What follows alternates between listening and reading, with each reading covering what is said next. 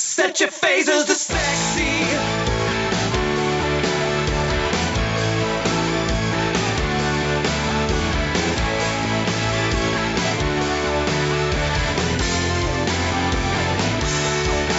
Hey, you reading comic books, like the way you look, like the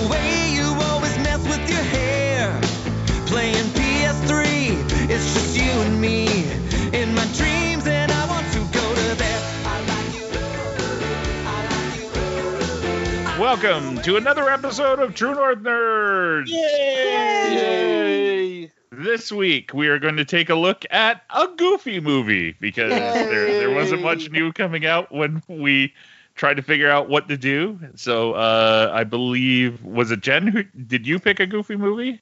Yes, I did. Okay, so we're going to we're also going to talk a little bit about Hamilton because we all saw it via. Disney Plus. Uh, Like Like Obviously, the rest of we- the world.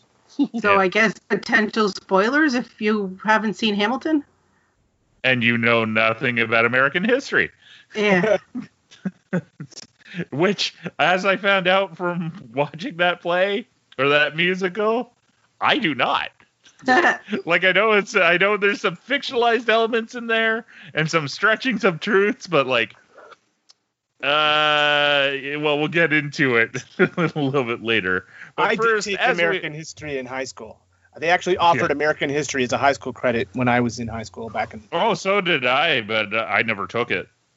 yeah, neither did I. I honestly, uh, the, I know about this period of American history because of a vampire romance novel I read. It's as good a Nice. way to learn about history as any. It was a good book. So, uh, just to round out the table, we have Kevin here, Hello. we have Jen, Hi. and we have Ryan.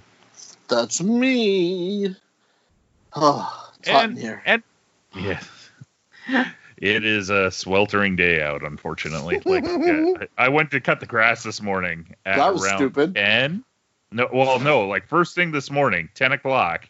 Yeah, it was still like So- 30 degrees outside yeah, by then. by the ca- time I came in, I was just covered in sweat, and I don't have a big lawn.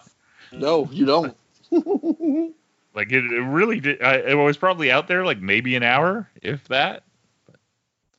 So Ryan, what's in the news this week? in the news, uh, not a whole lot of news this week. Um, do, do, do, do. Oh, here we go. We'll start with this one. There's reports of a new Teenage Mutant Ninja Turtle CGI movie coming our way, uh, with uh, being made by Nickelodeon and Seth Rogen's company, Point Grey Pictures. Yeah, I don't know how to feel about this yet. well, it's like for me that it's his production company. Now, this is not necessarily focusing on the movies that he stars in, but his production company is responsible for Preacher, which was eh, eh like it. I, I know a lot of people like it, but it, maybe I was just too close to the source material for it and but it's also the same production company behind the boys on amazon which is Yep. rather good so and they're kinda and they're also ah, working on that. They're working on that Invincible co- cartoon right now too. yeah and you know he might it might just be his production company doing doing it like he might have little to nothing to do with it right he's Yeah. just No, it's, just it's his not a bad idea to get that property but, But uh, uh, so yeah, yeah. so that that, that and, and who knows where what version? It's just right now they've announced they're making another CGI movie. mm, Uh, and okay, here we go. Uh, Jason Momoa has been cast to play the role of Frosty the Snowman in a live action film. Oh shit! Really? I wonder if Oh, yeah. Frosty will have some ice cold abs. I know those are not two things that I meld in my brain. Frosty the Snowman and Jason I can't Momoa. see his voice as like a kid cartoon voice. Like it, uh, I, I'm really No, curious. it's not a cartoon; it's a live action. Frosty Is it the It's like- live action? X-rated. Yeah. no, uh, my my guess is it's gonna be like uh, it'll be like that um, that movie. Uh, sh- uh, The Lion King. no, with the snowman. Break. Frost Jack Jack Frost? Frost. Yes, Michael that's Keaton. my. Yeah, with Michael Keaton. That's it. That's my favorite How Did This Get Made episode. It's so funny. Useless trivia for you, Ryan. You know the snowman in Jack Frost, like the look of that snowman. Yep, It's based around George Clooney. that's Because funny. that's who they wanted to be in. That's who he Really? was originally supposed to be in it, and he dropped out.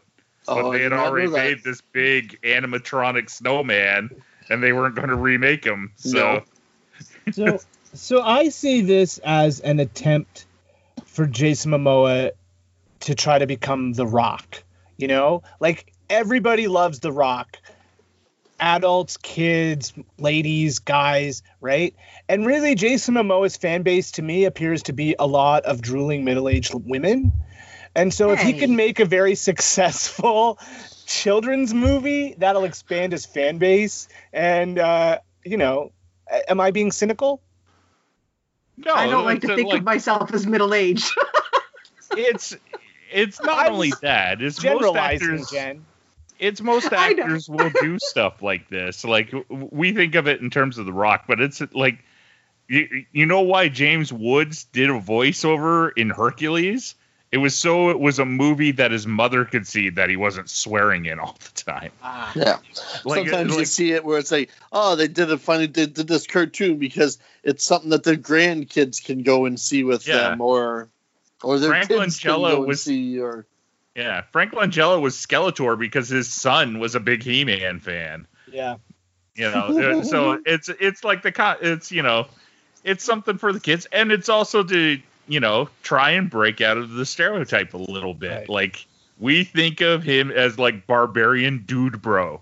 Yeah, And he would in like he would probably like to do other things or at least have the opportunity to do other things here and there and Yeah, for sure. this is, Just- is it He, he's taking a page out of the Rock's playbook. Yeah. Well, The Rock, Vin Diesel. Yeah. Remember the Hulk Hogan. pacifier, Yeah. Hulk Hogan, Arnie? Arnold. Arnold did uh, Kindergarten Sylvester Cop. And, Yeah. Oh yeah. It's a it's a tried and true. Uh, yeah, all the action heroes do it at some point. Yep. Bautista's Yep. doing it now too, right now too, with that I Spy. Yep. Huh. Yep. I, I'm Uh, curious okay. to see it, but part of me just pictures like like Jason Momoa, but like just covered in snow with a battle axe. That's totally what I'm picturing too. Jason Momoa covered in snow. Just like See, I'm picturing a, a snowman with like tribal tattoos. I think Strategically placed snow. I think he'll be in a fat suit. Like for that commercial. Yeah. Or was that a thin suit? Oh yeah, that's where they they thinned him down. Yeah. Yeah. next. Uh, okay, so apparently um, the comic book rights for Alien and Predator have now been moved to Marvel Comics. Yes. Mhm. Well, They they, they will previously be as of December. Yeah, they were previously with Dark Horse, Mhm. correct? Yep. And Yep. then it only makes sense Yes. that they'd be moving them to Marvel now that Marvel, like that Disney owns those properties as well. They might as well have the comics and stuff into those properties be Right. made by their comic book company. So we could be getting a Marvel Universe Aliens versus Predator comic book crossover at some point. Do you remember back in the '70s when Marvel licensed tons no, of stuff? because I wasn't born yet, Shut up. But you know, you know and, and, comics. and neither was Brent, and, Anyway. and neither was Jen. so back in the day. Technically, day, Brent was. Back in the day, Marvel licensed a ton of properties like Godzilla and Shogun Warriors and Micronauts, and they put them and Rom the Space Knight, and they put them all in their universe. Do you think Predator and Alien will end up part of the Marvel universe, or will they keep them separate? I think they will be separate. I would not be surprised if we see some non-continuity crossovers. Like uh, Guardians of the Galaxy versus Aliens or something. It- Yeah. um, somebody already suggested that at some point the Brood have to meet up with the xenomorphs from Aliens. oh yeah. because they're they're pretty much the essentially same the thing. same thing. Mhm. Um, but somebody pitched an idea that I thought was really good, but I don't know because it's the rights are at Marvel, but it's they don't own these ones. Is a friend of the show Jim Zub posted on Twitter that like basically like there's got to be a Predator versus Conan comic, right? Mm. and I'm like, I could see that because it, it matches up with you know the the predators have been visiting our planet through time and stuff and Mhm. taking on the the biggest of warriors and Conan would fit the bill.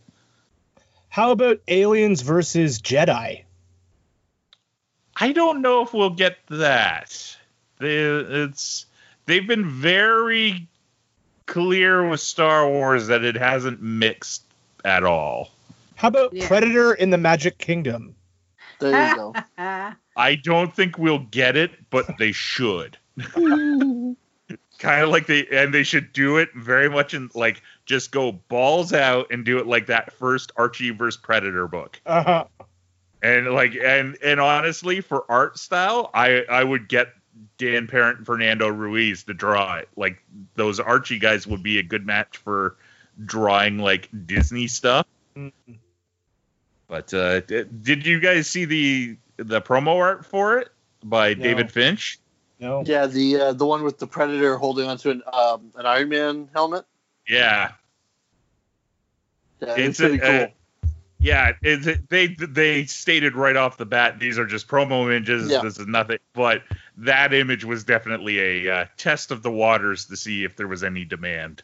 yeah. Which uh, I there was a pretty good call for it. So See, I'm curious now- to see what they do with it. Dark. It's it's also a little bittersweet in some ways because that license has been with Dark Horse for like like 35 years or something like that. Yeah, Like it, it's been there. Both of those licenses have been there for a while, and it's really the license that Dark Horse built their comic company around. So it's you, you understand Disney's positioning, and I'm sure Dark Horse has been figuring that once the rights were up, they were going Yeah. going over. Tomorrow, But yeah. it, it's also like you know it's they've got plenty of properties and books, but like it, that had to be. I don't know how well those books are selling for them, but it had to be a little bit of a like gut a punch. bittersweet type thing. Yeah, yeah. Yeah. I think what they need though is they should have a couple guys in predator costumes randomly walking around Disney World and Disneyland, like in the parks. that could be funny. In Tomorrowland. there you go. Terrifying. Next story, Ryan. Uh, so did you hear? So this one comes out of the whole, I guess, director's cut. This is the, the snowball that started in the role after the the Snyder cut, director cut fiasco stuff. Um, Stallone is working on a Rocky Four director's cut. Apparently, Apparently, there's all kinds of footage that got left out and things, so they're doing a director's cut. is, is this the one where the Russian wins? Maybe, maybe it's the Russian that gets on the mic instead, and the Americans cheer for him. Who knows? Mm. Or the uh, the the ghost of Apollo Creed Oh, there you go. via CGI comes in? I, uh, uh, all right, Yeah, like he- I like that Maybe, movie. maybe Don't get me yeah, wrong. Creed, doesn't actually die in this; he survives, and then they can bring him back for Creed for Creed Three. You, you've also heard that he's floating out the idea that that last Rambo movie isn't the last Rambo movie now. Oh no, I didn't hear that. Yeah, Uh, Some people a- just he's need to stop. yeah, especially when you had good runs. You know what I mean? Like him leaving Creed uh, on in the second film was a, like uh, was a really good way to to transfer it over and end that story. And Yeah. the the last Rambo movie was okay. I, I kind of would have ended it with the one before that, but Mhm. the the last one was still all right.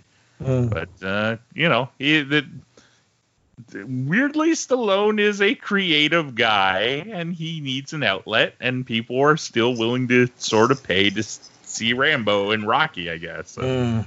The director's cut of Rocky is really like it's not like he's shooting new material or anything. Yeah. But uh, I'd rather see I- another. I haven't seen any of them. I'd rather see another Copland. yeah, I that was a good Demolition movie. Man 2. Yeah, they're floating that idea Mhm. around. I'm trying to think. Does he have a movie that he hasn't done a sequel to that would be like Oscar? uh, age appropriate? Oh, you know what? If Stop that My Mom Will Shoot? so hard, no, Oscar's a good movie. I like Oscar. And seeing him now as like the aged mobster who's like, you know, maybe passing it on to somebody else or something like that. Like there's a lot of shit you could do with that. Mm. But uh eh, we'll see. I'm I'm not Yep. against a direct, director's cut of Rocky, but I also don't really see a need a need for it, but So now it's time to jump to jump right back into the Warner Brothers Justice League Snyder Cut reboot news section of the news cut. We're gonna get into the not so fun stuff after. First, we're gonna start with it's like the dark side of the force. Forever will it dominate our stories Yeah. till the damn thing comes out. Yes, sir. So with this happening, uh, there's rumors that uh, Warner Brothers is actually looking to to reboot uh, the Justice League franchise, uh, like live action franchise, completely, um, and with a movie called Justice League Rebirth, and that it would have no connection to either versions of Justice League. Hmm. what? What Yeah. what do you mean by either? Like Uh, either the like- the theatrical or Snyder cut. Oh, sorry. okay, gotcha. Got it. Would it So still it would have? be would it that, still that's a real good question. Who who Yeah. would be in it? like, Don't know. You're- You've you've only really got two super bankable stars, maybe three.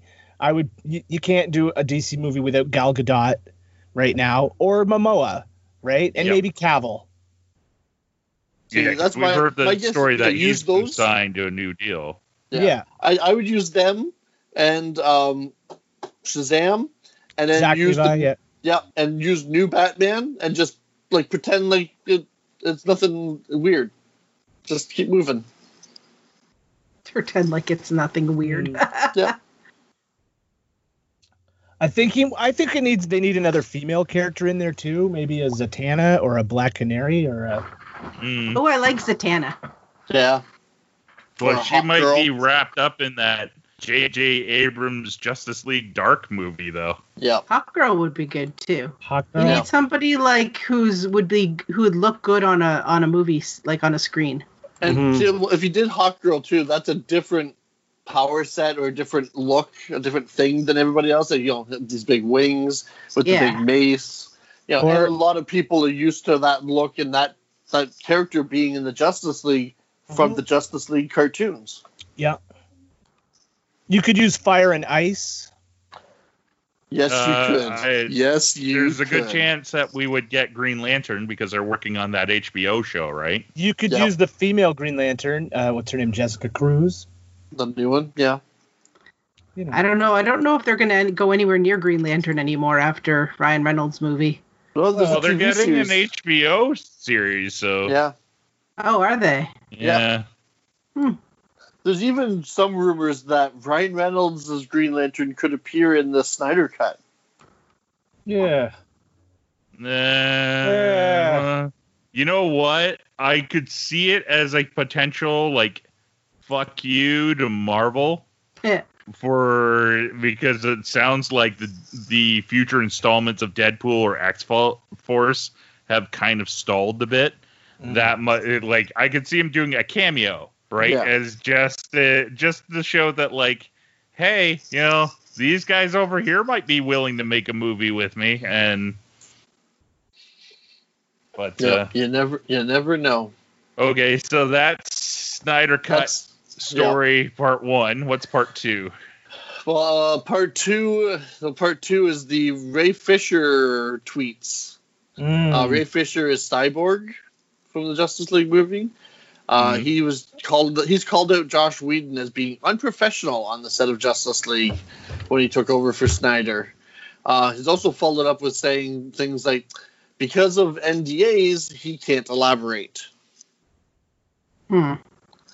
Um, there was also a follow up story from uh, Kevin Smith where he talked about he talked to apparently some of the on set like the behind the scenes people who had very similar stories in that it sounded like um, the mood of the, the set really changed and that Whedon was making some comments about how crappy some of the stuff was that had been filmed before he got there and it kind of put people's noses on a joint considering well they all were still there working on that beforehand before he showed up so Hmm.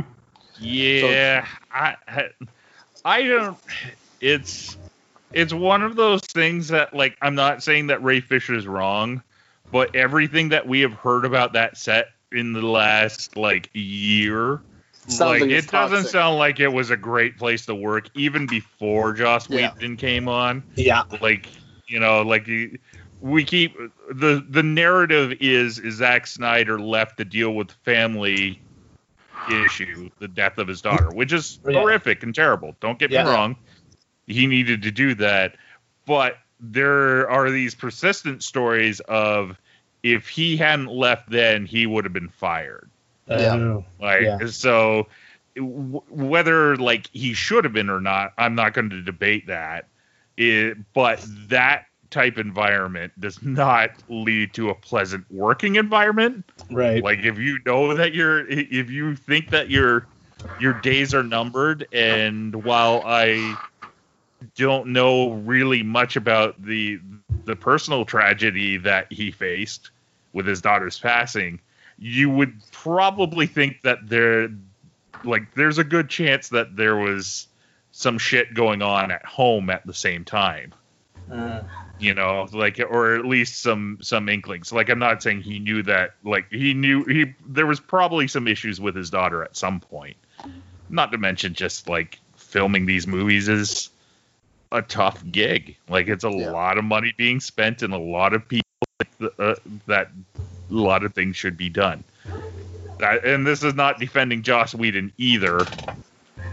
no it's But- a, we weren't there so we don't know Yeah, Yeah. even Kevin Smith said that. He's like, is it all, all his information is hearsay? I think I believe the exact quote was, "It's all hearsay and shit." Yeah And, like- secondhand hearsay so it's like who knows what grudges who has with who Yeah, and like whom and then not everything to else mention right that Joss's family life at that point was also not particularly good with his now ex-wife yeah coming out around that same time period, burying the shit out of him. Yeah. Um, so it's like it, it's. I'm not saying Ray's wrong. Like there's a very good chance that that it's pretty much how he described it, but it may not have been like all Joss. It might have just been the entire situation going on, and like a- anybody going in there would have been shitty. You know what I mean? Yeah. yeah. Yep. There's a good. There's also the chance that they're like, okay, Joss, we need you to finish this movie in three weeks. yeah. And like I know the time. Yeah, and, and go. But but no buts. Get it done. And at the time, he was developing stuff for DC, which seems to have all disappeared, mind you. But yeah you Yep. know. All right. So what's the next part of the story, Ryan? Because I have a feeling there's another piece in there. Uh, well, really, uh, that's pretty much it for me. Other than the, the, there's reports that Ben Affleck's been re-signed Yeah. to be uh, to be the, the HBO Max Batman for whatever that means. Whether it means he's signed to do reshoots for the Snyder Cut, That He's would be my guess. to do something else. But yeah, Yeah, a, a, a friend of the show, Jason Agnew, sent me a message of like, "What the fuck is going on?" Because this was like we got uh, this was a week after the Michael Keaton story started Yeah. popping up. He's like, "What Batman is it?" I'm like, "No, no, no, calm your jets." If I were to guess, because he wasn't signed on for that new Batman film, yeah, legally they have to sign Affleck to another contract in order to shoot any of the extra scenes for the Snyder Cut. Because as we keep pounding into the head, is that It wasn't movie finished. doesn't exist. It isn't finished.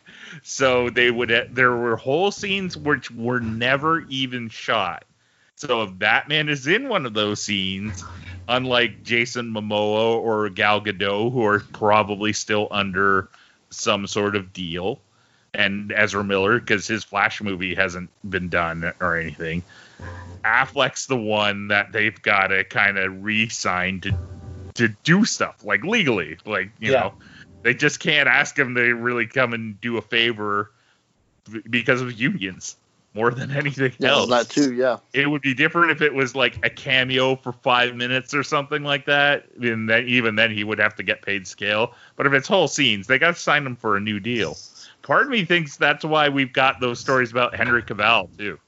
Yeah. Is like that may, maybe more of it isn't so much him even popping up in new things. Maybe it's him doing reshoots for the Snyder cut, and that was the way they had to get it done. But uh, yeah. Now, in other DC stuff, did I read an article this week that says Ezra Miller may be on his way out as Flash too? I I've saw seen that headline. popped up, but from Yeah. nowhere reputable. Yeah, so, that's- I'm looking for it too, and it's all on these weird little fan Yeah. sites that. But that's one of those stories that's also come and gone pretty much ever since Justice League came out and that Flash movie kept getting delayed. Right. So it's like, I liked him as Flash. I thought he Yeah. did a good job. And the fact that he showed up on TV's The Flash. Yeah. he obviously l- wants to do it, not only for his career, but like he he's been he's the only driving force behind this movie in a lot of ways. Yeah. All we've had what four or five directors come and go from it. Yeah. He is he is the constant. And the, the last story we really heard about it was him kind of trying to find a writer to keep this movie alive. And it's kind of been radio silent since then. Well, other than the all these possible Flashpoint Batmans. yes the but like it, it's weird. It keeps referencing like flashpoint but it never seems to reference him in that movie Yeah. it's everybody else gets referenced and it's like you know ezra miller's like hi i'm i'm over here. I'm the one that's gonna have to break the timeline to do this. Um, hi. I don't like his Um, costume, but other than that, yeah. I think he's good. Yeah, But but, that they could be- can that could change be that worked up on. a little bit.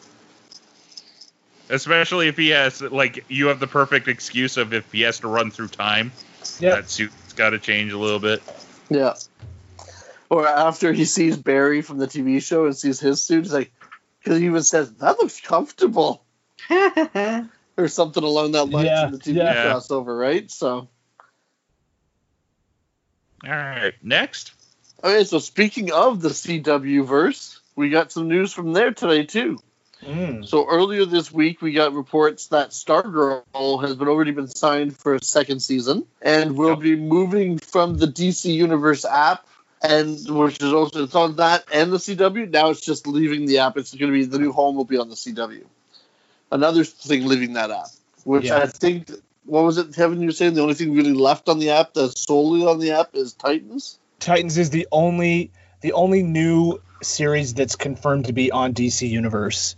Because what about what about Doom Patrol? Doom, Doom That's Patrol on is HBO Max. on HBO Max. Oh, Okay, so yeah, Harley Quinn is on Sci-Fi Channel now. So Yeah, and and uh, and um, the Cartoon Network, the, the Adult Swim. Oh, Adult that's Swim. What, that's what it airs up here. Yeah. yeah, but in the states it's on Sci-Fi Channel apparently. Really? Okay. Hmm. I would have thought it would have been on like just their cartoon channel. Yeah. Weird. So the only the only new show that's making new episodes currently that's on DC uh, Universe is Titans. They even canceled their talk show, their daily DC DC Daily Show. Oh, Yeah. really? Yeah, the last episode of that was last week, Huh. and I don't know yeah, what that means for Young Justice season four. Or for subscribers who have jumped on it, maybe they get a a free month of HBO Max. With a with a sys- with a service like HBO Max, do we need DC Universe? I No, mean, we've been saying that from the get go. the only like thing they- that DC Universe gets you is comics, digital Yeah. comics. which I I would be curious to see what the numbers were. Yeah, well, Like if and- if that was even a a thought in anybody's head of Yeah. why to get that service. Like But I, I would like it, but I wouldn't subscribe to it. No, but see, and then with DC now on the comic book side, they are starting to really push towards digital first stuff, Mm. right? Yeah, but is there a talking- reason why you couldn't roll that into HBO Max? No, you know, well, exactly. Or really, we would get a a wider base of people looking at it, like Yeah. even by accident. Agreed. Yeah. I mean, Um. there's not much on DC universe except I guess most of the DC animated films are there. Some of the old Superman movies. yeah, Oh, I see, yeah, guess all that stuff can Young be moved Justice over. would have been Yeah. if they uh, Young Justice is on that, right? Yep. Yep. So, eh, Okay. And then the other one was one that uh, just uh, actually was just announced uh, on making the news rounds uh, this, earlier this evening, uh, which both of you uh, texted me about, or both of you commented about after I had it in my news notes. Uh, we have a new Uh, Batwoman. mhm. Uh, I hope I don't butcher this. Javicia Leslie. Um, apparently, she was one of the stars of God Friended Me, that TV show. Uh, she will be joining the cast. She will be the uh, first black Batwoman. Nice. Uh, and is also a, uh, a bisexual. So, in keeping with the Okay. character's Well, history so and stuff. it- so, it fits with the mandate that they wanted to continue, which is good. Uh, and so yeah, so she will not be Kate Kane. She will be Ryan Wilder, so a new character created for the show to take over the mantle. So we'll see how that goes. The you know what? It's not a bad idea because it sets the precedent that we can do this. Yeah, You know, like i if if, if uh, what's his name, Grant Gustafson wants to leave the Flash, they can put in a new actor under the suit, or uh-huh. like Kid Flash becomes the Flash, just like Yep. they did in the comics, without any real like. It, it, it's a it's a good way of breaking that ground, and you know we'll we'll see where it goes. Hopefully the stories continue to be half decent and they can they can do the nice thing about this for the writers is now they are completely because it's a new character they are completely unencumbered by comic book backstory Yeah. yep. Um, and looking at my notes, oh, I have one more. Actually, one more little thing here. Uh, we have a, a release date for Star Trek Lower Decks. Yes. It is coming to us August sixth. Yes, I'm very That's the excited. animated about that. one, right? Yes. So excited about that. I cannot wait for that show. It's, it's going to be so fun. In continuity, post next gen. I've heard. I've heard that. Rumors oh, so that- it's, it's actually supposed to be in continuity. Oh yes. Oh yes. Okay. And uh, I've heard that some um, classic Trek actors, by classic Trek I mean actors from the '90s shows, Yeah, are making voice appearances on it. interesting. That's cool. So yeah, I'm It does excited. look good. It's ten episodes. I, they're roughly half hour long. The guy who who created it worked on Rick and Morty, so I think that gives it some good um, street cred. yeah Can't wait. And it's airing up here on on CTV Sci-Fi, and it's on Crave in Canada, and it's Yeah. on uh, CBS All Access in the states, and nowhere else on the planet has been announced where it's showing up. Discovery's on Netflix in the rest of the world, and Picard is on Amazon Prime in the rest of the world, but nobody has announced where Lower Decks is airing outside of North America yet. so uh Yay for us. i've got a little bit of uh, i've got a little bit of news And so do Hit I. us. popped Ooh. up today. So uh, I believe we reported a while ago that uh, Gary Larson's The Far Side, uh, the website suddenly started back up after Mhm. being dormant for years, like had a new look and a uh, to be like determined what's next. And uh, we got the first cartoon today. There is a brand new Far Side for the first time in 25 years on the Wow. website. So, What's the website? um, Do you it- know? Pardon?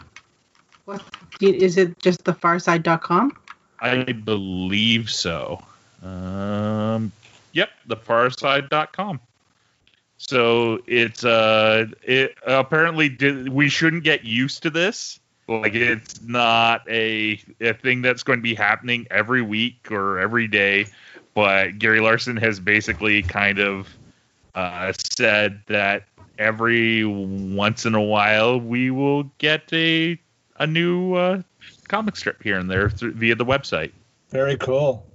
So yeah, I, the, I I've always loved the Far Side, like the the just the absurdity of a lot of their stuff, but or a lot of his stuff It's just been been a lot of fun. So Cool. Yeah, I love the Far Side. um, Uh, did, and you got one, Kevin? You said. I've got two two brief things. One is theme park related. Um, uh, as of the day we recorded this, they the Magic Kingdom and Animal Kingdom opened today for cast member previews. Um, so there have been pictures Uh. taken from inside the park of what Disney has done to promote social distancing. And those of you who've been to the park know that a lot of queues have switchbacks in them where you would walk past the same people multiple times because of the way the lines are designed. They've put plexiglass up in between those kinds of um, uh, queues, so there's you cannot. Uh, there's, there's no chance of you spitting on somebody who's walking sort of towards you in the next lane. Uh, that's Oh. one thing they've done. I accept Uh, that challenge. That yeah, uh, plexiglass is going to be so gross. Yeah. Oh yeah. The um, uh, they've eliminated the touch point at the turnstiles. If you've been there recently, you know you have to put your finger on the scanner. That's uh, no longer the case. Um, and there are physical distancing markers all over the park too. Um, because it was just cast member preview today, the parks were pretty empty, and uh, pretty much every ride was a walk on. Um, character meet and greets uh, are being done from a distance now. There's lots of little like character cavalcades that sort of roll, roll through the park. Um, that's what they're sort of doing to um, to promote social distancing. And um, uh, on Disney buses and monorails, there are now uh, zones.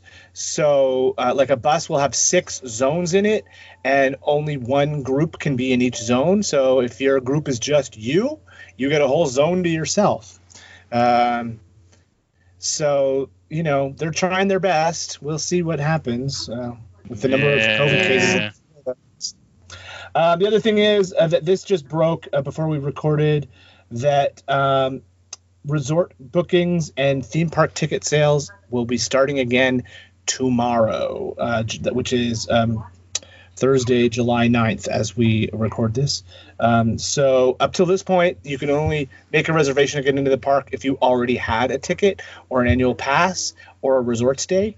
Uh, now they're reopening their uh, reservation center to new um, to new re- reservations. So that's interesting. Yeah, I don't know. Uh, it's The border's You going to stay closed for quite a while. I'm not going to a Disney park anytime soon. well to to add to it is you just. I don't Yeah. like talking about political stuff on this podcast because we're supposed to be fun and all Yeah. about the nerdy stuff. But you look at Florida and it's a mess. Yeah. There there is only two people denying that it's a mess. Yeah. And one is the president of the United States and the other is the governor of Florida. And Yeah. they're both full of shit. Yeah. um you know, and it's just uh I, I it, it just bugs me to to no end that how this is going to end So let's for a move on to happier things then. Okay, In a So here, so that. here, here's something happier. I just happened to be looking at some stuff, and here is a, uh, a news headline out there right now. Disney exec uh, says Tron three. Disney exec says the time is right for the sequel. I read that too. Yeah, the those Jared Leto rumors are are coming back up oh again. Oh God, no. Yeah. Um, Okay, but we'll, we'll, in we'll see. happier news, Yeah, uh, Have you guys seen the posted schedule for Comic Con at home? No. So July no, I saw the. Wednesday schedule was posted, but I didn't ever get a chance to look at it. So, as of the time of recording, here are the TV shows and movies that have panels that you can stream on YouTube the weekend of Comic Con. Um, the list includes American Dad, uh, Antlers, with which is a Del Toro movie, Archer, The Blacklist, Bill and Ted Face the Music, uh, The Right Stuff, which is Disney Plus's new TV series, uh, Bob's Burgers, The Boys. There's a 15th anniversary reunion of the movie Constantine. Hmm. Uh, a Which has led to rumors that he might be reprising the role for the Justice League Dark movie. Uh, yeah, I heard that. Uh, Crossing Swords, which is a new uh, animated series uh, by the Robot Chicken guys. It's um, it's it's with those. Remember the old Fisher Price Peg people? Yeah. An animated series based on those guys. Oh yeah, I want to see that. Uh, there's I a saw an ad for it. There's a conversation with Nathan Fillion. There's a director's panel with Robert Rodriguez, Colin Trevorrow, and Joseph Kosinski. There's a panel on Dragon Dragon Prince, uh, Duncanville, which I do not know this show, but it's apparently it's got Rashida Jones and Wiz Khalifa in it. But I don't know. I know oh, it's Ty Burrell. I've, why I've, I've never heard of this movie. Uh, Emily the Strange. Apparently, there's a, a movie of that coming out. Uh, Family Guy panel. Fear the Walking Dead. Goldberg's Hellstrom. There's a Kevin Smith panel. There's a panel on LGBTQ representation on TV. Uh, Disney Plus has a panel on their new Marvel 616 show, which is a um, documentary series. Uh, Nosferatu, the Phineas and Ferb movie uh, panel. Uh, there's a Rooster Teeth panel. Simpsons, Stumptown, Upload, Utopia, Walking Dead, What We Do in the Shadows, Wynonna Earp. You will notice I did not mention, except for Hellstrom, any Marvel or DC properties. Rumor is both of those companies will be having their own online fan events this summer. Um, speaking of Well, conventions, DC that's something is. They we have didn't that talk DC about. Universe thing coming up. So yeah, so that's coming up. Um, there are also, there are also some comics panels, but again, nothing Marvel or DC. There's 80 Years of the Spirit. There's a panel about the Lee and Kirby relationship. Uh, there's a Robert Kirkman panel. Skybound Comics, a tribute to Dennis O'Neil, and a panel about the history of EC Comics. So yeah, some interesting stuff that we could get some news out of. Yeah. Mhm. So we didn't talk sure- about this last episode, but sticking with conventions, uh, Fan Expo Toronto has finally been canceled. After Yes. we we pretty much all knew that it was coming. Yep. Uh, the, just it sounds like they might be trying to do a, a couple little digital things, maybe not a lot, and they're going they're aiming for an event in is it October or November? They're It's they're aiming to do like a, November, yeah. a medium sized event, but I don't know. Part of me thinks that's even that's stretching it a little bit, but we'll see. yeah. I agree. All right. So uh that it for the news? We good? That's all I got. I'm All right. done. Now on to some really cheerful things. Something a little Uh, goofy. let's talk about Hamilton a little bit. Like because Oh. we, we won't talk about it a huge amount because I'm sure our listeners have all sat down and watched it at this point. Um, but uh, so uh, had any of us seen it before? Like Kevin, had you seen it? No. No. Okay. No. No. You guys had tickets though. You were supposed to have seen it. we we were were supposed to, but uh, that didn't happen. Um, so just quickly, we'll we'll start with Ryan. What did you think? I enjoyed it. Um, I do enjoy a good, uh, you know, going to the theater and seeing a good play. Uh, usually in the summer, you know, my family we end up seeing at least two or three uh, plays down at the King's Wharf Theater over in Penetang. So, well, obviously not doing that this year, but uh, I haven't really, other than seeing um, uh, Evil Dead the musical, I haven't seen any large like big money productions live. So, so it was interesting watching this one, just seeing the uh, like Kevin and I were, were talking, just some of the, the extra things with the set. like the the double turntables in the floor Yeah, that Mm. was cool. Love that. and uh, and, and things like that. I did enjoy that with it being uh, you know filmed and us watching. You know, they did do some close ups, so you really you know sometimes you really got to see the emotion or like just how hard they were working, like the sweat pouring down on the on off off their brow and, um, at points. And uh, yeah, no, I uh, I enjoyed it. I didn't know it was going to be like completely like all musically all singing all the time. Like i figured i wasn't sure if it was uh like going into it if it was like you know some singing then some talking then singing like that type of musical. Mm. not not just uh everybody's rapping all the time musical. But uh no i i i, I enjoyed it. Kevin, you're you're the one of the two big musical buffs on the uh, on Yes. the panel, and you have performed in a number of musicals as well. So, Quite what did you think? Well, you know, I had uh, attempted to listen to the cast album beforehand because everybody's raving about it, and I just couldn't get into it just listening to it. I think part of the reason is that the lyrics go by so quickly, uh, and I'm not the hugest fan of rap and hip hop. It's not my genre. But having said that, oh my god, I was blown away by this show. I I, I loved it. Um, it was riveting. It was emotional. I loved how close the camera got to the performers. You could see every bead of sweat and ball of spittle that came out of people's mouths. um, it was it's amazing. It was amazing. Uh, I was in tears by the end. It was that good. Um, the performances were all top notch, and uh, I loved Jonathan Groff as King George. I thought he was hilarious. He was probably my favorite part of the whole production. yeah he, he was great. He was he he di- didn't have like a huge role, but he made the most out of it. yeah, he was His- good.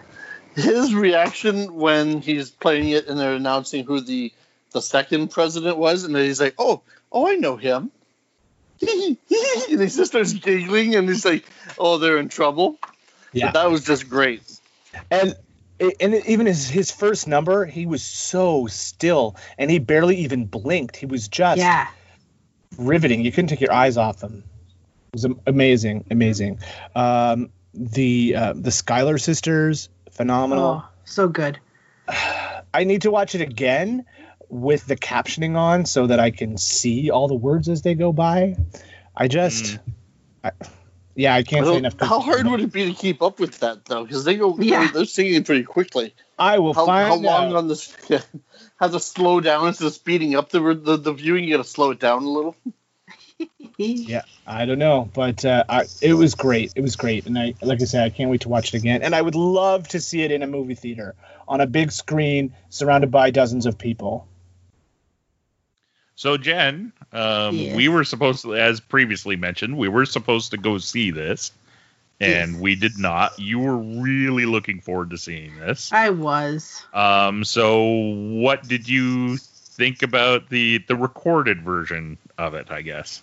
I really liked it. I mean, I I really liked it in the fact that we got to see the original Broadway cast do it. And uh, I mean, I think that Lin Manuel Miranda and the original cast really make the musical. I mean, I haven't seen any other version, so I can't really comment on it. But I know, like, in my mind, that is Hamilton, right? That's what all the hype has been about is this particular recording and this particular cast. So I was very happy to be able to see it with them because there was no way I would ever going to be able to see it otherwise with them. um, I really enjoyed it. It it's not my style of music, like Kevin was saying, but I still found the songs I've been whistling them for like two days and it's just been like replaying in my head, and um, they're very catchy and they're very powerful. Um, but yeah, it's not not my style of music. So I was I think and also because of all the hype and all the buildup, uh, I was probably expecting it to be a little bit more than it was. I found it got a little bit was dragging a little bit right after the intermission when you know the war was over and it was you know they start debating politics that I know nothing about and I'm like eh this part's a little I it lost my interest a little bit then but then it picked right back up again so like there was just a couple of moments there where I found myself kind of waning a bit, but overall, loved it. the The songs that uh, the actress who plays Eliza sings made me cry Mhm. when she's burning the letters. I was like, I was I was tearing up. I got to say. Um, I wish that they had hired a child actor to play Hamilton's son. Because Oh no, I love that. I love that guy playing Hamilton's son. not when he was supposed to be nine. No, I thought he was great. I have to disagree with you there. Yeah, Yeah. I'm, I'm on I'm on Team Kevin on this one. I thought, I, yeah, I think the I think the idea behind it was one it saves on actors yeah, and of course. and two course. maybe it's also like that I don't know if at one point because I, I looked into the history side of things a little bit. Alexander Hamilton had some somewhere around like eight or nine kids, and like including he had two named Philip. Like that was the senior Philip. There's a younger one that we don't see on stage. So maybe the idea was originally that uh, more of the kids would appear, and that's a way to keep it consistent, and that eventually got taken out. But uh, I can Yeah, I- see your complaint, but yeah. I thought I it mean, worked. it wasn't a do or die. Like it's not something where I'd be like, I hate this musical because of that. But I, it just Mhm. kind of it, it took me out of the moment for a little bit when they were like, oh, look, he's nine years old. I'm like, he's thirty. he, he that's not nine. As So that- someone that's who only- as someone who has played a 10-year-old on stage Yeah. recently, I hardly disagree. It's it's theater, right? It's not, Yeah. you know. And I love the fact that the actors who played his buddies in the first act ended up playing his nemesis and his son in the second Yes. act. Mm. Yeah. I did like that. I really loved the the guy who played uh, Lafayette and um That's Daveed Diggs. He's What's his phenomenal. Yeah. but I think my Thomas favorite Jefferson. character Yeah, Jefferson Yeah, Jeff- was pretty good. I think my favorite character in the entire musical was Burr. Um, I Mhm. really liked his story arc. I really found myself empathizing with him a fair bit because, you know, he wanted to be a big man like Hamilton, but he never took that extra step. He never put himself out there. And then Yes, towards the end, You empathize. See, I thought he was an ass. no, I really, I really could see where he was coming from. Yeah, no, see, uh, okay, that's funny because I, I, I look at him the other way. I'm just like, like afterwards, you know, especially when it starts off saying, uh, "I'm his, uh, you know, I'm his best friend, and I'm also the guy who shoots someone." It's like, I was like, Well, he didn't say I'm his Okay. best friend. He said I'm the guy who shot him. But, and I think okay. that because but either way, so they, you know, up- they, they started off, and then the way they started off with him wanting to be like him, and then to know that Yeah. he's going to shoot him, it's like as while you know, as you're going, it's like, yeah, you can see the guy is totally jealous of him the whole time. exactly. It's like he, like he said, he's not putting himself out there. Yeah, exactly. His, his And it's- comment it's- that lost him the the nomination, where it's like you know, so, well, if you don't stand for it, you know, when if you, well, what was it? His own lines of you know, not not not standing for anything, But and exactly, and no, I feel just like, his his arc mirrored Hamilton's the most closely, um, but Hamilton went one direction and Burr went another direction, and you can tell throughout the entire performance, right from the beginning, that Burr. Again, it's his nemesis, but he doesn't. He wants to be friends, but he can't be because he's he just is so resentful towards Hamilton and, and Yeah, jealous. jealous. And I Yeah. really think that that really shone through. Like the uh, the actor did a phenomenal job, and the music obviously, and the whole portrayal of him did a great job of bringing that through. So it really made you empathize with him and see his point and why he was the way he was. I mean, that doesn't make him a good person in this particular thing, but you can also see that he wasn't trying to be a villain. And at the end of it, he thinks, "Well, now I'm the villain of this," and he he regrets that. And I really liked that that whole character arc for him. And there's something about that actor, uh, Leslie Odom Jr. I think his Mhm. name Oh is. yeah, he was Yeah. a phenomenal that singer. he, he he's just like you know when they s- describe like actors and like they just have it? Th- Mhm. that's that guy. You just he just has something about him that you anytime he is on stage you look automatically towards him. Mhm. he, he was he's really good. I'm curious to see where he goes kind of kind of from here.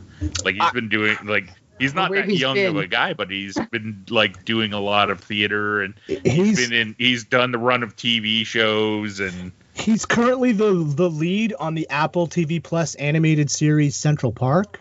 Oh, yeah? Okay. Oh, Yeah. really? Yeah, he he Um, was so good. They were all fantastic, but I think him and Eliza were my favorite two. I characters. loved.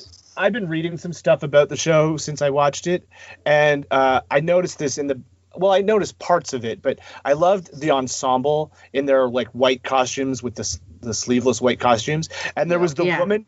There was the woman who played the bullet. I saw that article Yeah. too. Well, I mean that I noticed. Like she is the bullet. She, like we're watching the bullet leave the gun at the duel and go across. But I guess if I did been paying more close attention, she shows up anytime somebody dies. Did you read that article? Like she's, Uh, she's literally no, I the didn't catch persona- that. She is literally the personification of death. Huh. Yeah, I know. It makes me want to rewatch it and be like, Yeah. oh yeah, there she is. Anytime she shows up, somebody's gonna die. Oh, wow. I think that's awesome. Yeah. So I I really liked it.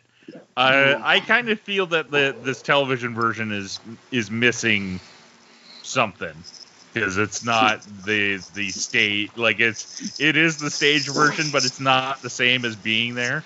Right. But um, the the one thing that I will give this show more than anything else is it, this will be it, like this is me just thinking out loud, but this will be this generation of theater kids Les Mis. Oh, for like sure. this is the one that like the, the the high school kids and the like the grade seven and eight drama kids are going to look at and like okay I want to do that. Like Yeah. that is the goal point now. Even before this movie that was it there was um there was a high school in scarborough that tried to do hamilton without permission and they and they tweeted at lin manuel miranda and he's like no shut it down now i can't have you doing this so uh yeah hamilton is hamilton is already like the theater kid's wet dream Yeah, well, I, I like. I, I guess he's kind of got to do that. He has to. Yeah. If he doesn't, then everybody will do that, and then. He, exactly Yeah. But uh, yeah, it's uh, too bad. I mean, eventually the- it'll go out to the schools, though. I'm yeah, sure. the- for for the record, uh, we we did invite uh, Mr. Manuel Miranda onto the show this evening uh, via Twitter. He he did not reply to us. Surprise, surprise. Um, but if he happens to be listening, hey, we'd love to have you on because uh, we liked Hamilton a lot, and And we uh, also love fans Gizmo and Duck. DuckTales. Yep, Gizmoduck Yes. and his work on on uh, Moana too. So you know, Oh, yeah. it's, uh, Nine-Nine. hey, if love he even and if the you new don't Mary wanna talk Poppins. about- yeah, even if you don't want to talk about your own stuff, sir, we will gladly talk about any other nerdy stuff for you. You you have an open mic at our virtual table. So we go from something semi-serious and musical to something musical and goofy. Look what From I the did there. sublime to the It's a bit of a goofy movie. oh my god, I'm falling into it. I into see what too. you did there. it's contagious.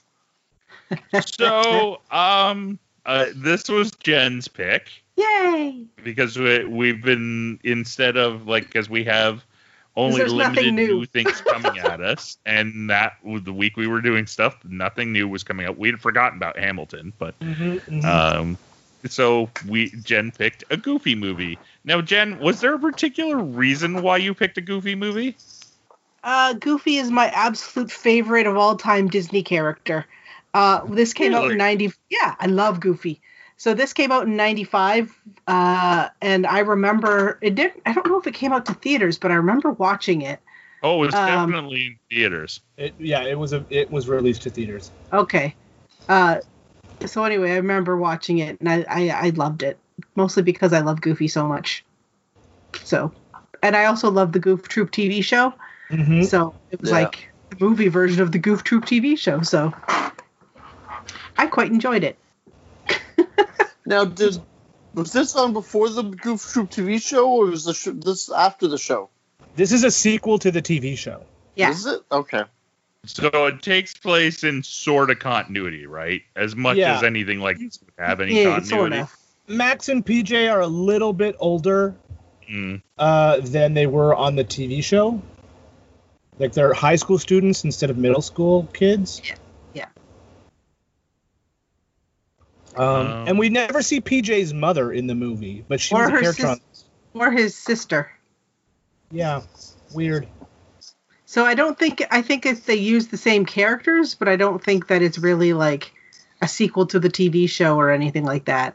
Mm. I think it's just they were like, oh, this dynamic worked in the TV show, so we're going to put it into the movie.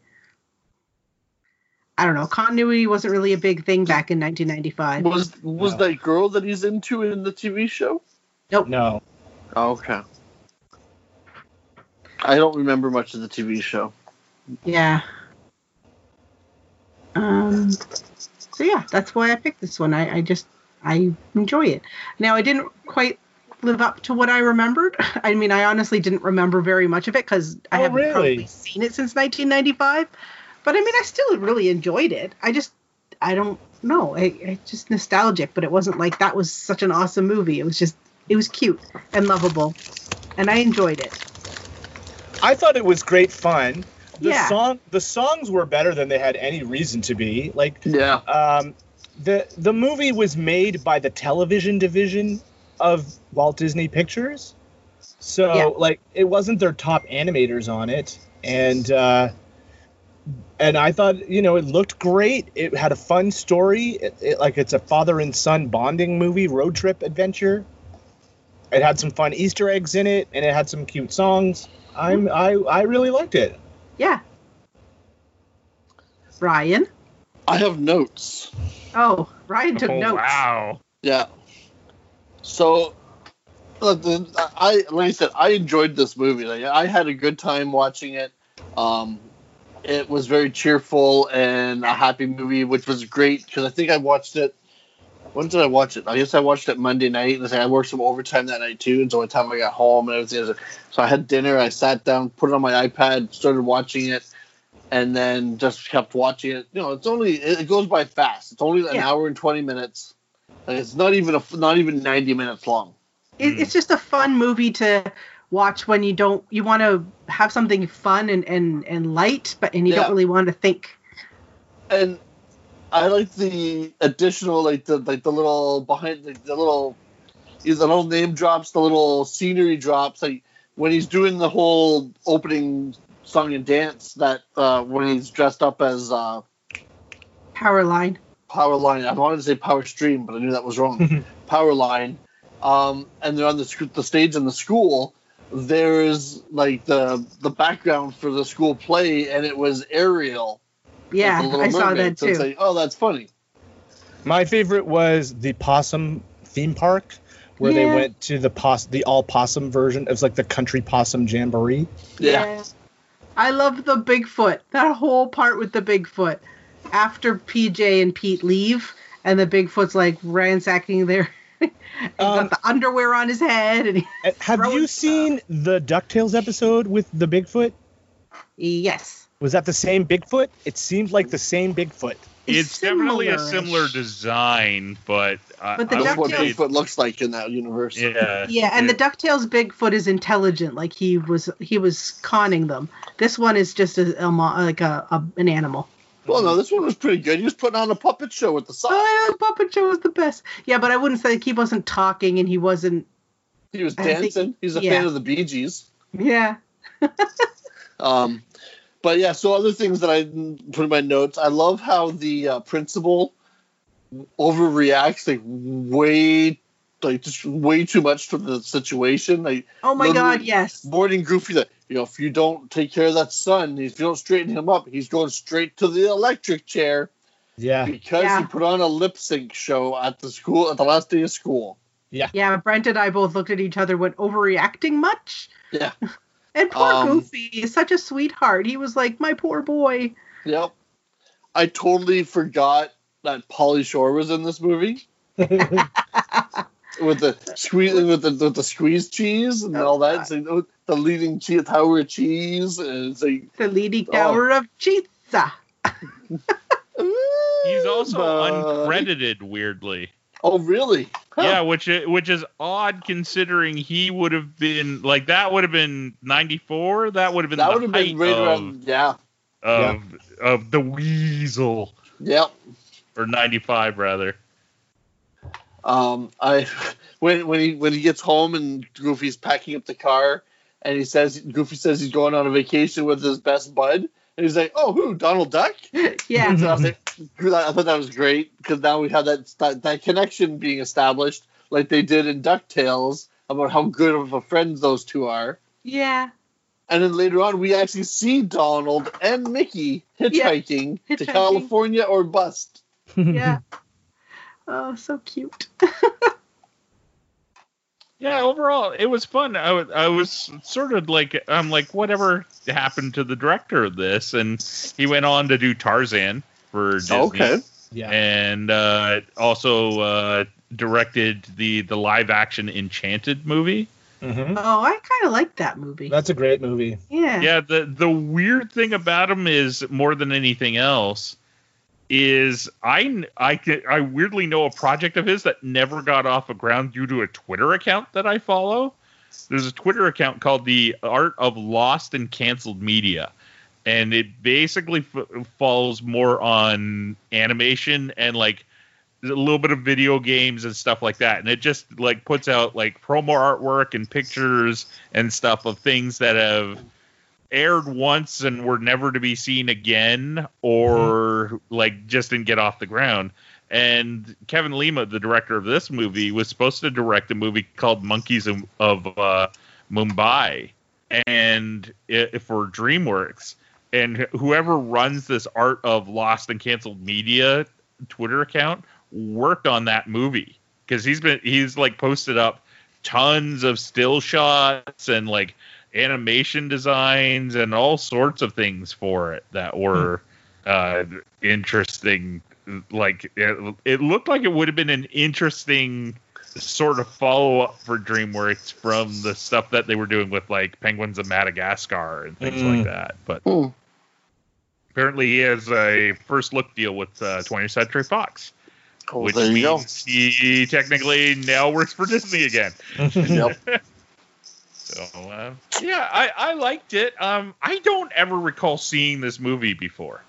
Like parts of it I know, but I think I know it from like some of my younger friends who were really into it. You know, like uh, like I know of Powerline, but I Mhm. didn't know really anything about it. so it was it was a fun movie and easy to get through at an hour and twenty minutes. So Yep. It, it feels like a recommend movie. it? It feels like a movie that's having a sort of renaissance right now. Like uh, people who were kids in the '90s watched this movie on VHS over and over and over again, and so now they're showing it to their kids, and it's it's having a resurgence in popularity. It, it gets referenced all the time in Disney park stuff that I follow. Uh, Yeah. Like this like happened to the movie. in Ducktales. Yeah, this this There's a Powerline uh, CD or something at some point. You see yes. it yeah. one of the, the vehicles.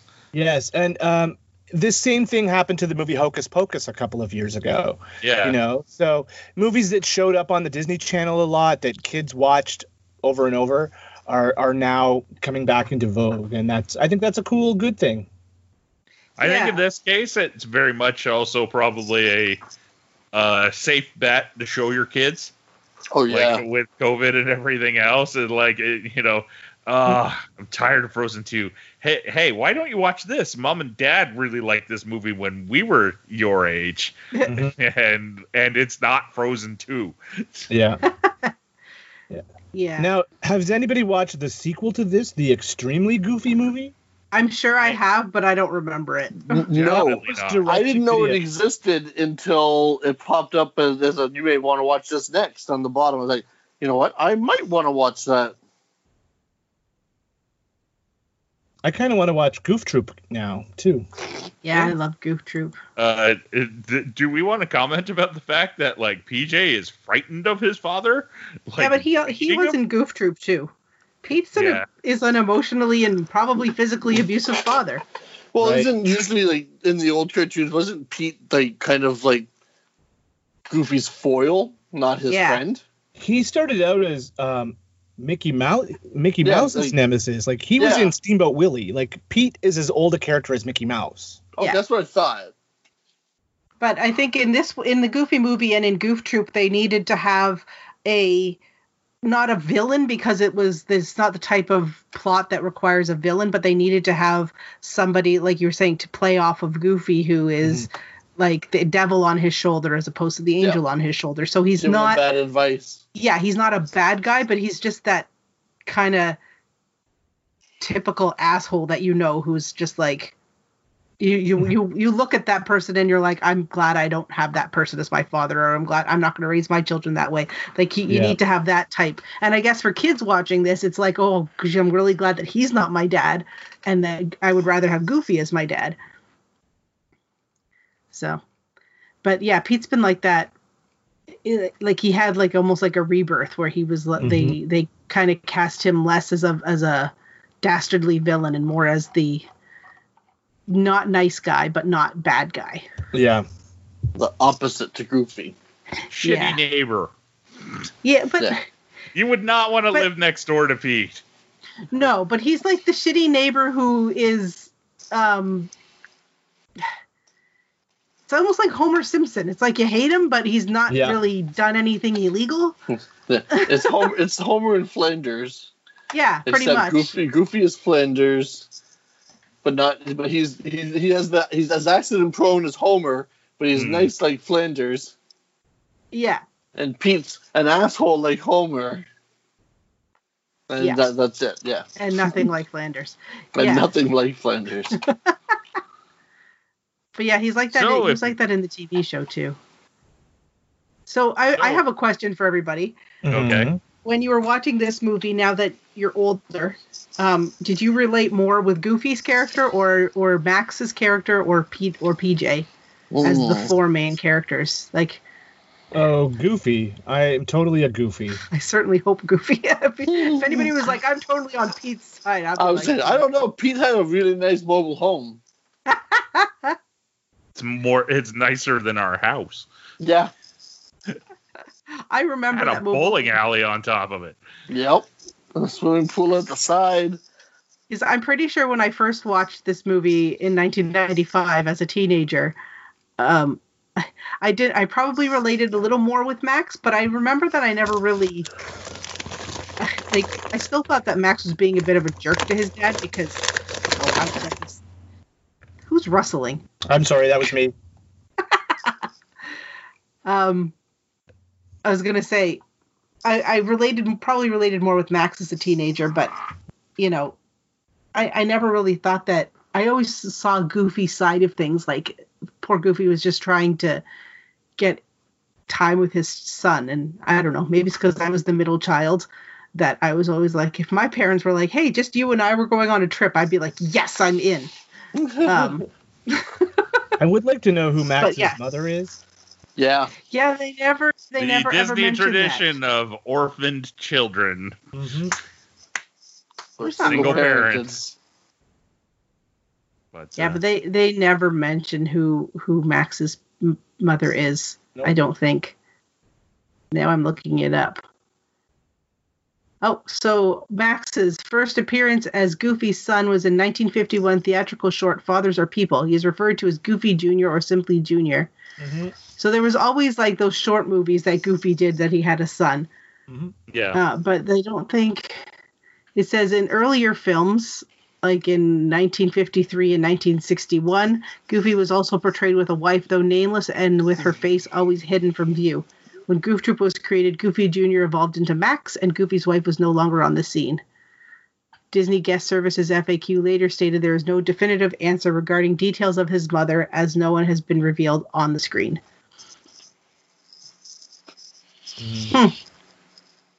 So yeah, maybe if they redo Goof Troop like they redid Ducktales, he may have a, a retroactive mother like Huey, Dewey, and Louie. Yeah. Or if they just bring Goof Troop into DuckTales. Yeah, Yeah, I would recommend you- a Goofy movie. Yeah, if Yep. you've got an hour and 20 minutes, it's worth it, especially if you have kids. Oh, Uh, Yeah. I think young ones uh, at home, plant them in front of this. They'll enjoy it. definitely. It's Which got brings- enough action to keep the kids interested, but it's not so long that they'll get bored halfway through. Yeah. Which brings us to the end of this episode and Geek Picks. Who wants to go first? Well, I Uh, I- just read something on Hoopla again. uh, that's my go-to for geek picks these days. Um, I read Justice League of America: A Celebration of 60 Years, and basically, it's an anthology book that that they've reprinted all of the team's first appearances, and there are many of them. So uh, their very first appearance as a team in Brave and the Bold number 28 back in the late 50s, right through to the the um, Scott Snyder Justice League of 2018. It was kind of interesting to see the various iterations of the team through the years. It was it, it's a, an interesting sort of quick historic overview of the entire Justice League history. Nice. So kind of fun. Gardner Fox, uh, Grant Morrison, Geoff Johns, George Perez, Howard Porter, Jim Lee, like all the greats who worked on Justice League Hmm. are in this book. I actually met Gardner Fox at like one of my first conventions. Very cool. Yeah.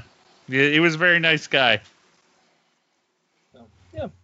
Okay, cool. So if you like the Justice League, I recommend that book. Cool. uh, who wants to go Next. Uh, I've got one. So um, I've been enjoying uh, reading books on my Kobo, uh, and my I have a Kobo Libra, which is actually a really well designed uh, device to read manga. so I've been downloading manga from the library website, um, and I've been rereading a manga that I didn't finish, but I started reading a number of years ago called Skip Beat. Um, and I don't think any of you guys would like it, but because it's a comedy romance type manga. Uh, so Sounds about like I wouldn't like it.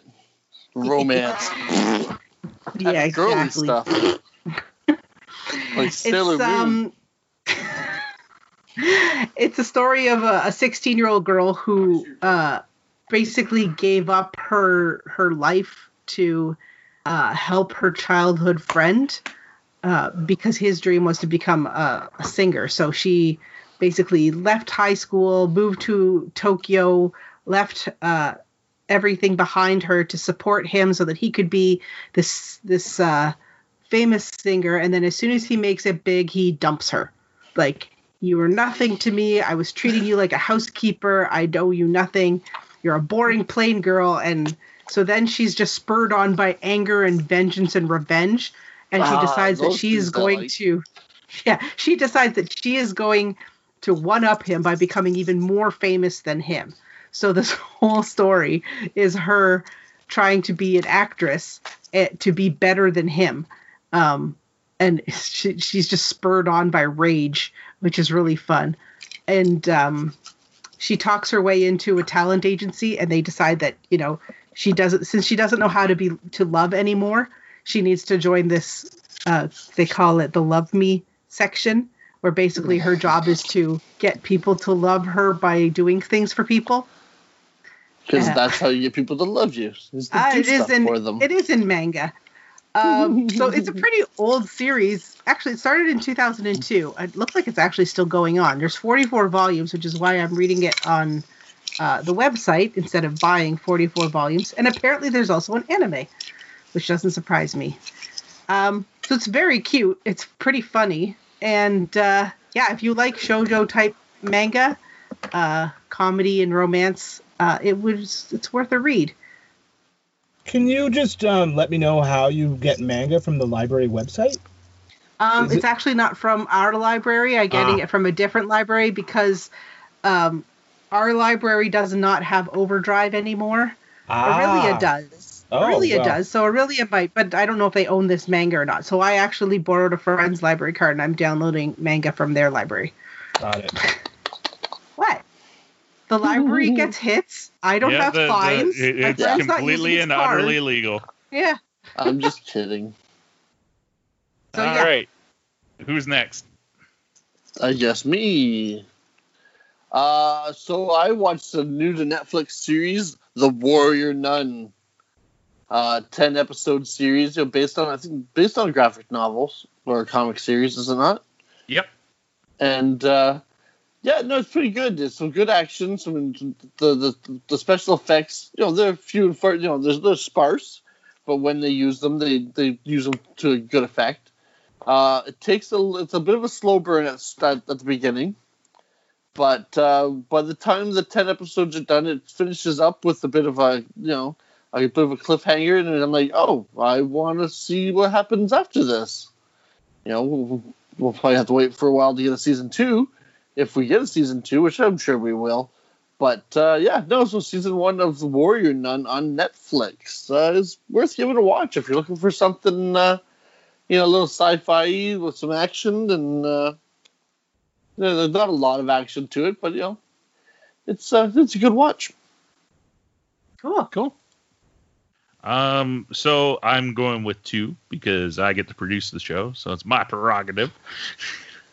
uh, the first one is De-Evolution, a first-hand account of the Rainier Sasquatch Massacre by Mm. Max Brooks. I'm just over halfway through it, and it's been it, it's a page turner. It's not a heavy read book, but it's it's very interesting. Uh, much like Max's previous effort with uh, World War Z, this is written in first person accounts of uh, basically Mount Rainier, which is in uh, towards Seattle, like it's in Washington State, is a dormant volcano that uh, becomes non-dormant, and when it goes off, it kind of cuts off this uh, one little group of it's like kind of like an Elon Musk's like invest inventor guys environmental like place of living. Like he, he's it's a group of houses and they're all like co they're all habitated by people and it's like an eco-friendly system and smart and all that sort of stuff. And the uh the volcano uh moves uh as you could guess by the title uh the the potential of sasquatches towards the area of man and it's it's very it's very interesting because it's done in the first person style but it's a much smaller story than world war z was like it's very concentrated on on like just this one group of people and what's going on and the characters it's not a vast amount but it's it's been really good i've been enjoying it a lot i'm not going to go further because ryan hasn't read it yet but he also bought the Yes, book. I have a copy of it sitting here, right here beside me, and I haven't I haven't had a chance to read it yet, so no spoilers. Yeah, and that, and it's also like that. That's the blurb on the book, so pretty Yeah. much that it, you got all that. Um, the other thing that I I'm going to just sort of give a nod to is uh, it's a YouTube show called Two Minutes to Late Night. It is a heavy metal talk show hosted by Gwarsenio Hall, and but what these guys have been doing since uh, with COVID is they're getting a lot of their musician friends and none of them are huge names but all of them are off the road and not touring and they're recording like cover songs in their homes. They're putting them out on youtube and you can use the links from those to go to a patreon that'll help get these musicians a couple bucks. So uh, like it's every once in a while there's a, a recognizable name but and most of them are just like lower level musicians who would be making a level like a living touring and because touring's not a thing right now they're not. But they're the uh, the covers have been it's been an interesting bag. They they've done a, a metal cover of kate bush's running up that hill which was fantastic.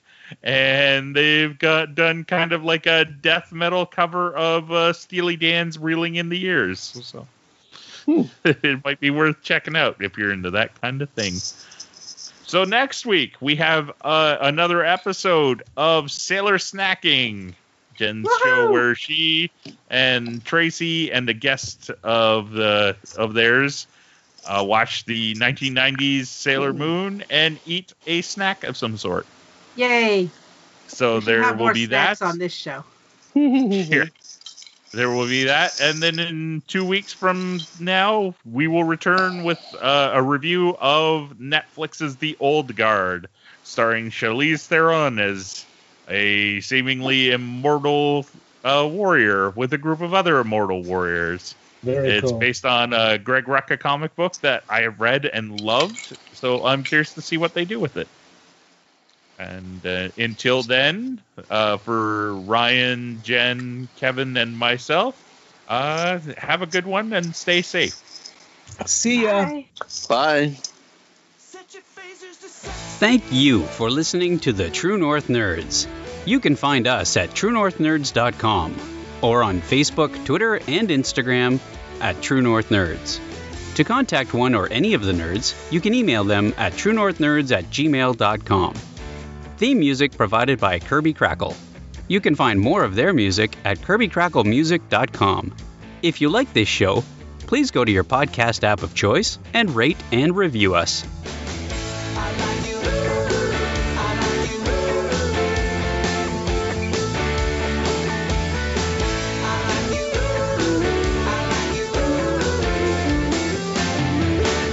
Your phasers sexy.